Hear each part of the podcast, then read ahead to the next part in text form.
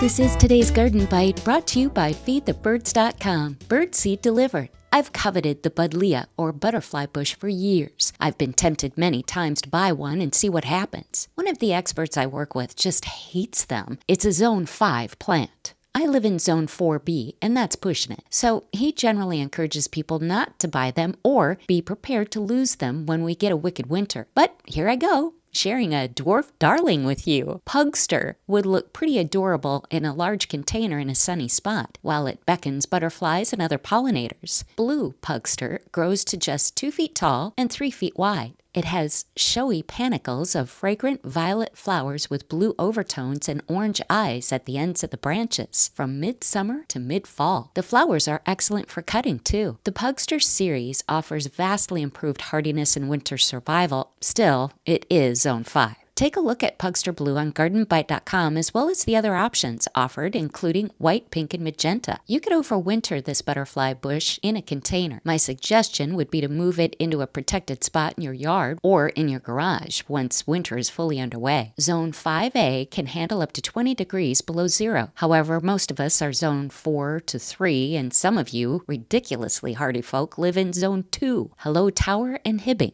Bottom line, don't be afraid to try it, but be prepared to lose it. Although you can help it a lot by using a very thick layer of mulch. Find more information on gardenbite.com.